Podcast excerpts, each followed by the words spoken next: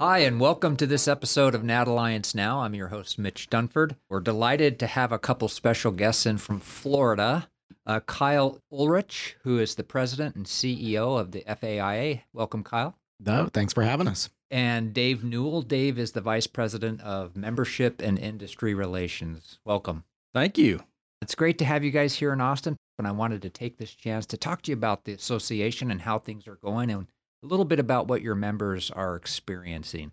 These last few years have been what what's the word I'm looking for? I don't know. I was waiting to hear what you were going to say. I'm, I'm thinking, okay, it's been a whole bunch of things. Some of them I can't say, but it, it's been quite a journey, and we I think we're delighted we've come through it, and and we're all well positioned, and and, and we're just so grateful for the industry, uh, our customers, our members, and just the professionalism of the industry. Once again, the insurance industry has really stood up during some difficult time and kept our promises. And I I know you guys would agree. We take a lot of personal pride in that. So anyway, let's dig in. Kyle, why don't you start off and tell our listeners a little bit about yourself, and then Dave will have you do the same. Sure.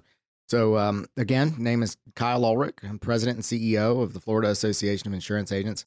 I have been in this position since September 1st of 2020. So, but I've been at the association for 18 years, Right. uh, or celebrating 18 years this August. Had a rather long sort of runway and perpetuation plan with my predecessor, Jeff Grady.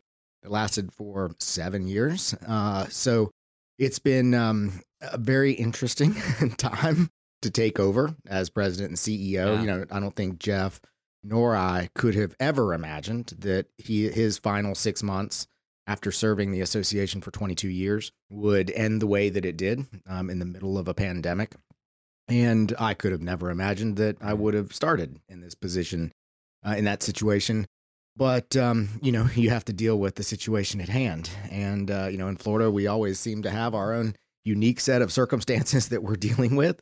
Uh, just so happens that not only are we dealing with a pandemic when I took over, but we're in the midst of the worst property market in you know the state's history probably you know talking to many of our members who have been in the business for a very long time even post hurricane andrew doesn't compare to what our members are dealing with right now with florida's property market so it's been a challenge but i enjoy challenges it's been it's been fun and um you know there's some days that maybe a little less fun than others yeah. I can relate to that. but uh, but it, I, you know, I just had this conversation. I, I spoke at our Young Agent Sales and Leadership Conference um, down Florida a couple weeks ago, and I, think the differentiating factor for any business, whether you're an association, whether you're an education provider, or you sell widgets, is your people. And we are very fortunate to have very good people that work for us that are part of our team. And then the other piece is partners. So it's Right. people and partners.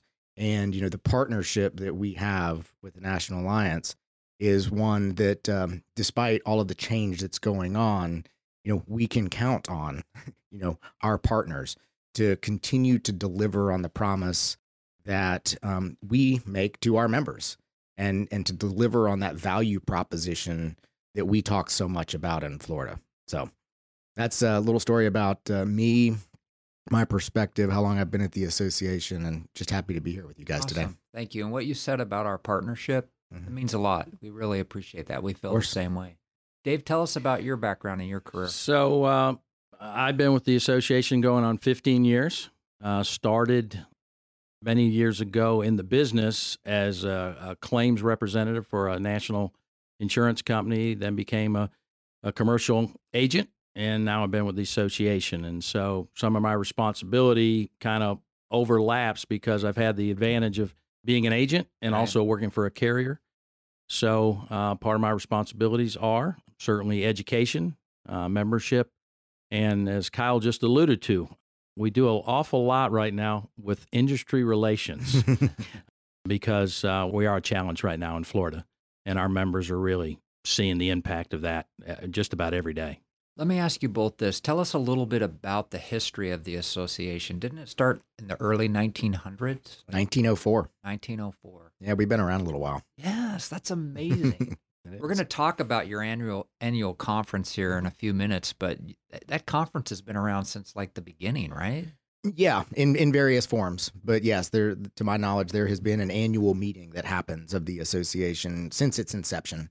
And you know that's another sort of parallel between you know what the association is known for and what we do in our partnership with the National Alliance. I mean, what what the association was built on back in 1904 was education and advocacy. Right. And so, you know, over the period of time that the association has been around, those have always been some of the fundamental tenets of what it is that we do for our members. And, you know, we're always looking for, you know, partners that can deliver on, you know, the expectation that our members have. And, you know, National Alliance is a big part of that educational offering that we, you know, provide to our members in Florida. Can you talk a little bit more about that and this unique relationship we have with with you guys and the what does that mean to your members?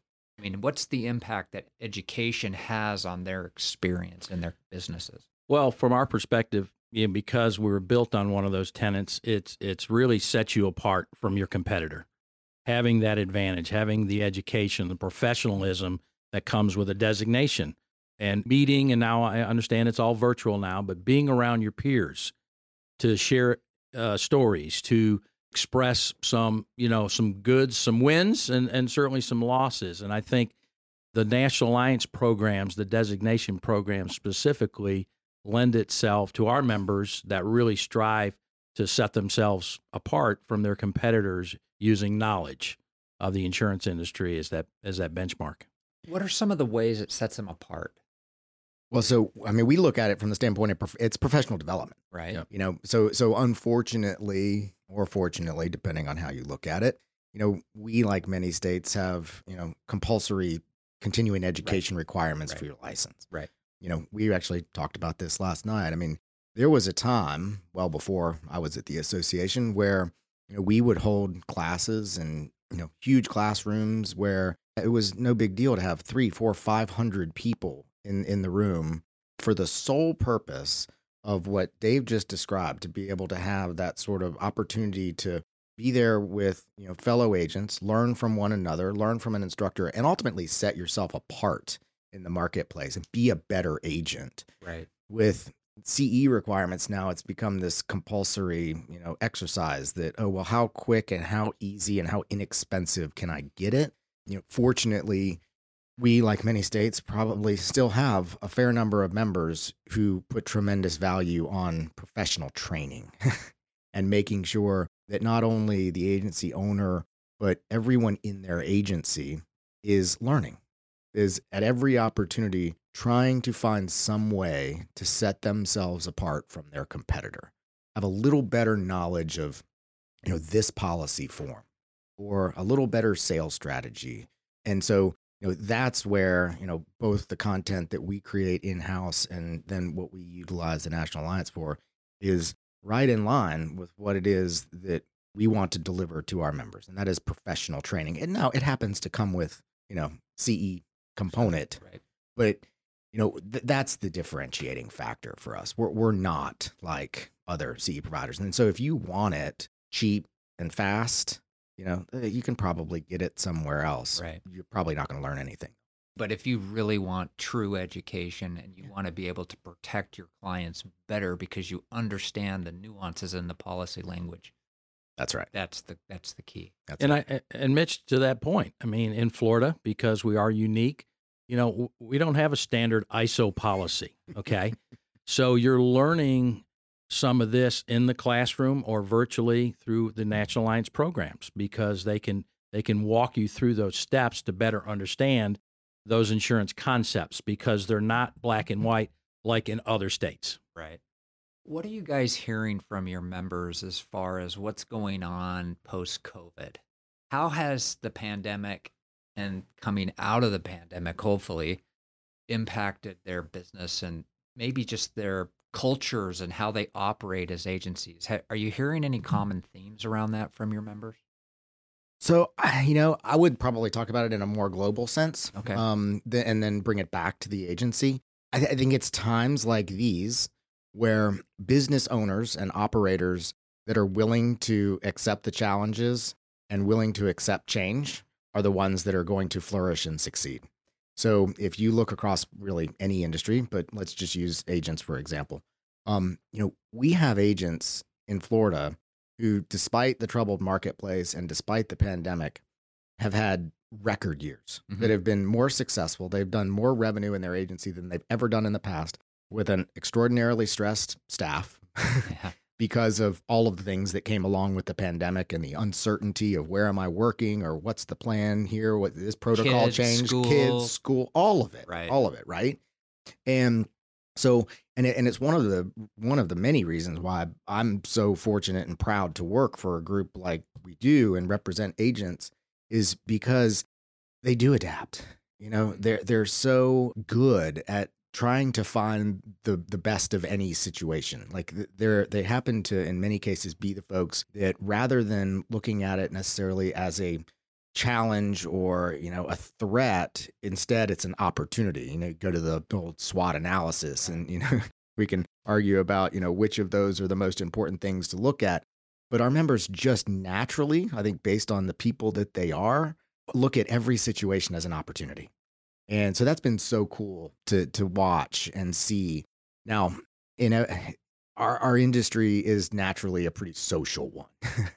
And so i think that was probably the biggest challenge for many of our members losing some of that in-person interaction either wh- whether it had been an association event or whether it was their clients themselves. That's right. Seeing them face to face instead of over Zoom. yeah and and it's and and and that's right. And um you know much of that is predicated by whatever business their client is in.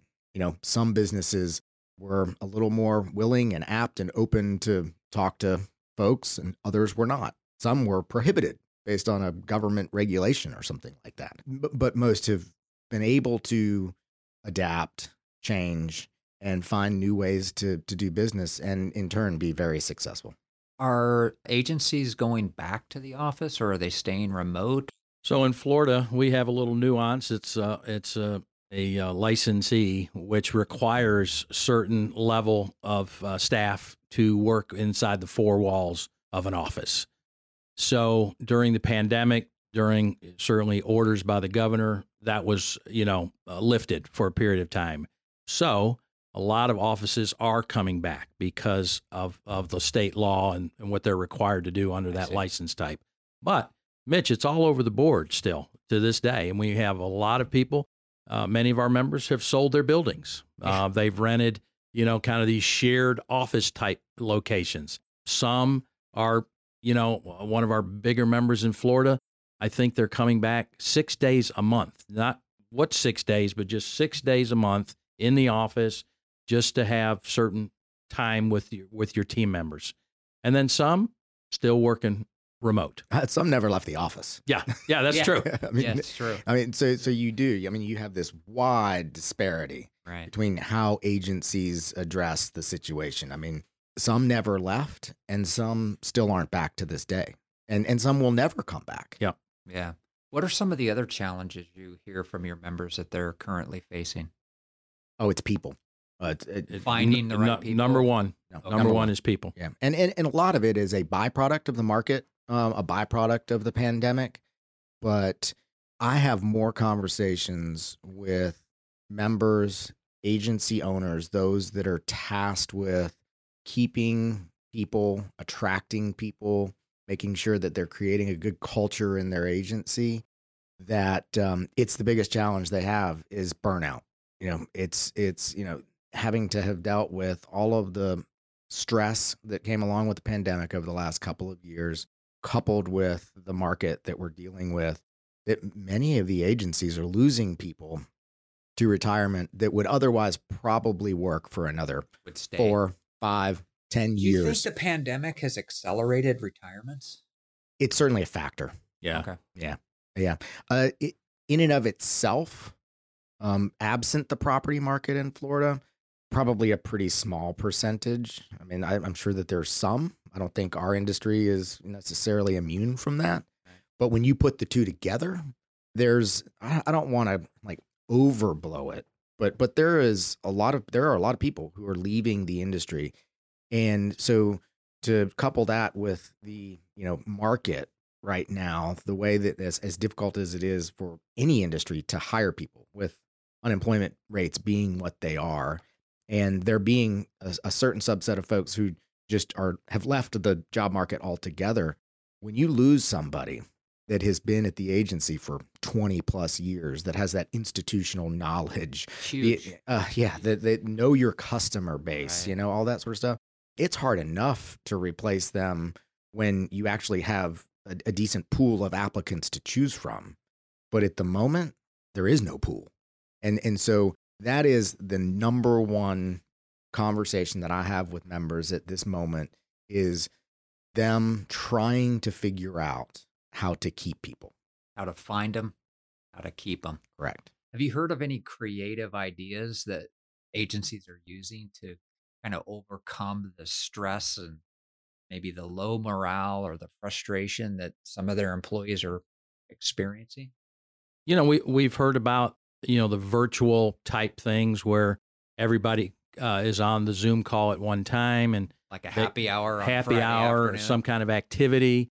We did it in our shop where everybody was uh, provided certain uh, recipes, and we all did a cooking class together, just to try to virtually. Oh, Yep. that's clever. Um, and so I think right now everybody's trying these little things to to try to get people re-engaged because once you're in your silo, right? You're I'm working in my home office and I'm in my silo and well, things are going okay. I'm working probably working more than you were if you were in the office because there's no drive time. There's Right. you know no breaks. There's Right. this, there's that. There's nobody coming by your office chit chatting. Right. So uh, I, I think that's uh, again as we come out of this, whatever, uh, whenever this ends, uh, we'll still see some of those things continue because you've got to you got to have that team together to make it a good product for your customer. Right. Kyle, you spoke earlier about mergers and acquisitions, and you have some opinions on that. You mind sharing it? Sure. You know, uh, amongst all of our state brethren and, and my colleagues who are execs in other states, we were lamenting, you know, the impact that M&A activity was having on FAI uh, probably six, seven years ago. Just the reduction just- in the number of just the the sheer number of of our members who are being acquired by lar- larger entities and the impact that that was having on the association both from an engagement standpoint because inevitably the agencies that were being acquired were what we always characterize as like our choir members. You know, okay, the ones that have been around like they they've been with us on education since they got their license. You know they've served on councils task forces on our board of directors you know they were an e&o insured of ours all of those things every engagement point that, that an association could possibly have with their members they're at the top of the list. Well of course those are the ones that the acquiring entities want to go after you know? They're the most attractive. yeah right, yeah they're right, the most of attractive. course, Yeah, and and so but but many of my colleagues you know had not started experiencing that you know until a couple years later. Now now it's everywhere. Like Right. every state association is dealing with it.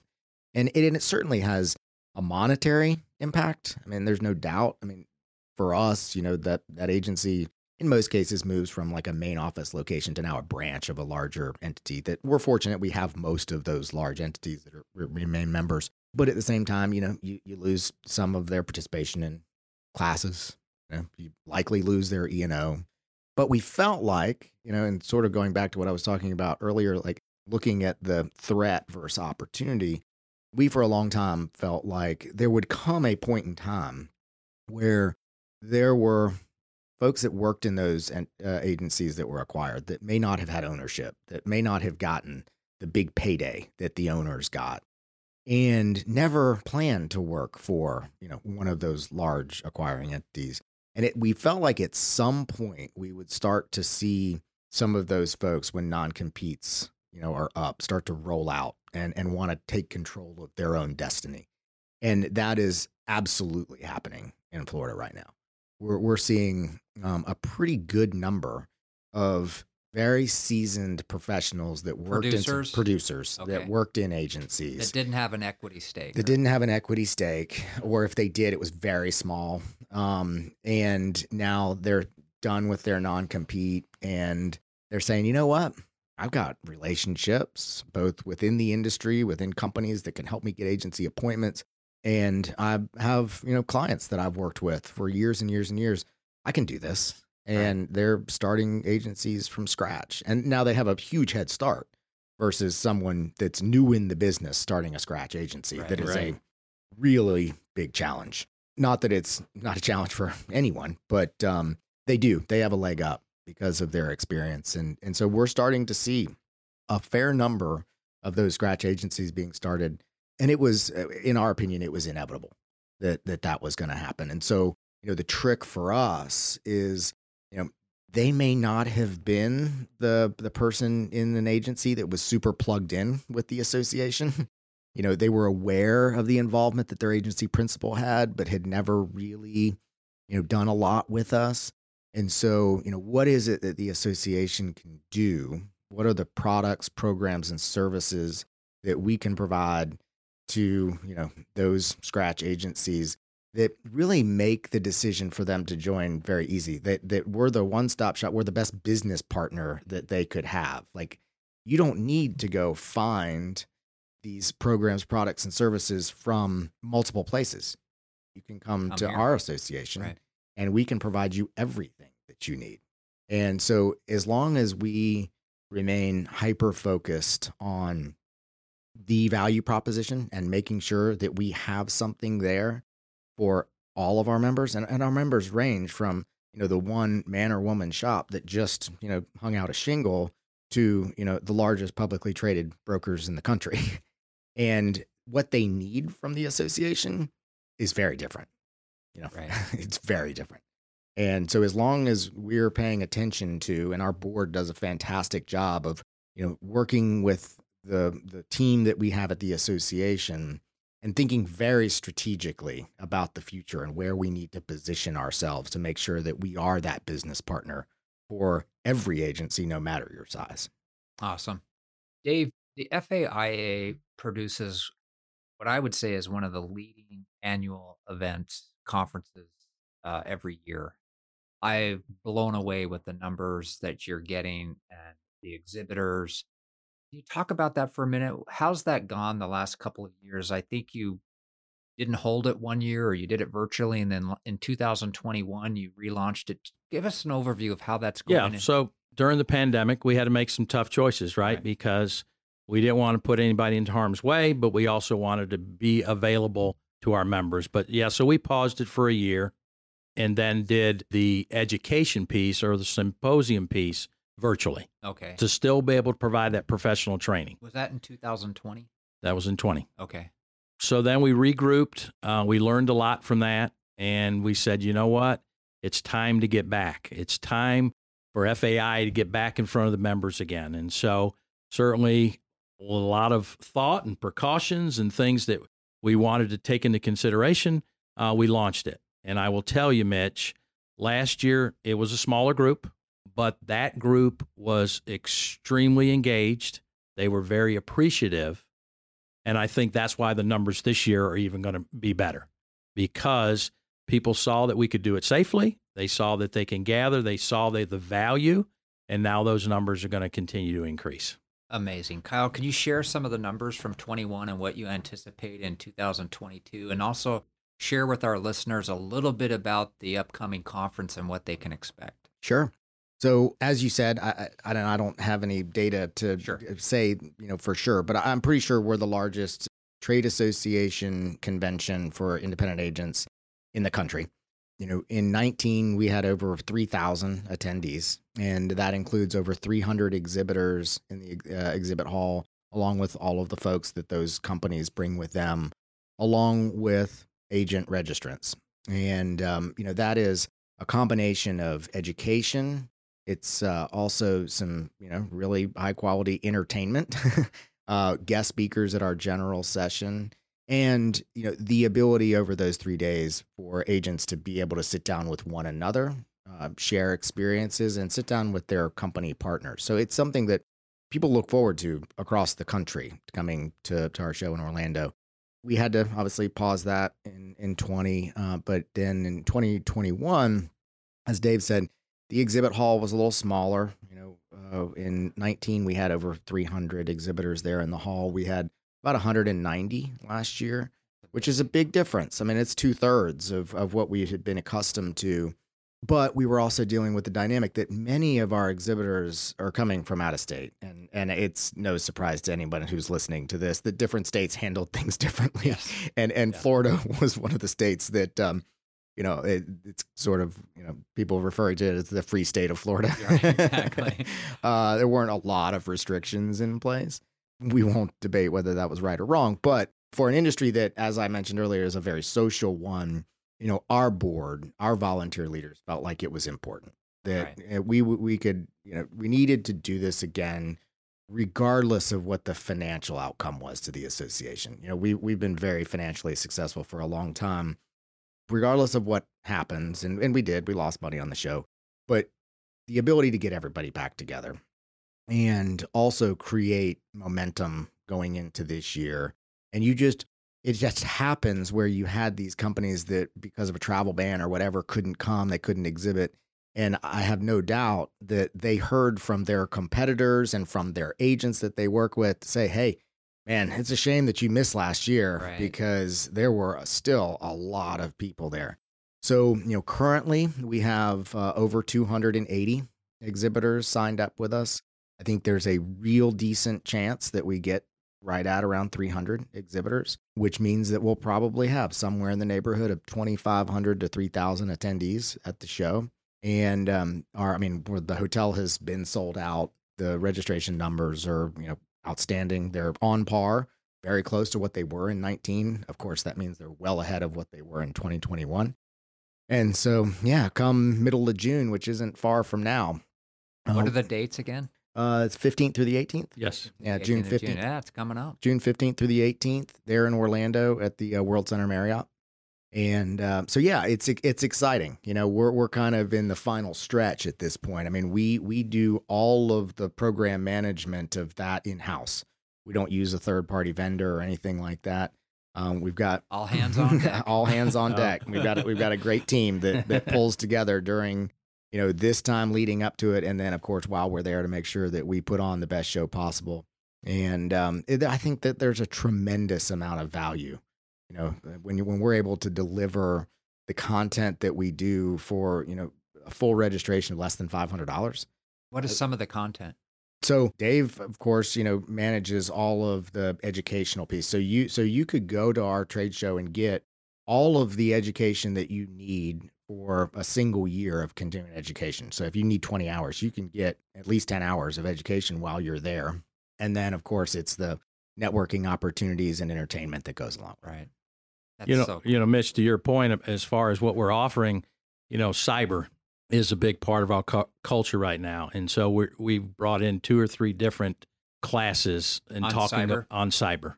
You know, from a legal standpoint, from a coverage standpoint, and a processing standpoint. So agents can take one or all three of those classes and really go through the evolution of what's happening in the in the cyber attacks, uh, which a lot of small businesses are facing right now. right. So Yeah. Well, gentlemen, thank you so much. It's been really nice having you here in Austin. On behalf of all of us here in Austin, we really appreciate your organization and what you do for us and the industry. If someone wanted to learn more about your annual conference, do they website the F- FAI? FAI.com. com. Awesome. Well, thanks again. It's been a delightful uh, to have you here today. Thank you, Mitch. Really Thanks, Mitch. appreciate it. And that concludes this episode of Nat Alliance Now. For more information about the National Alliance or any of our programs, visit our website at www.scic.com.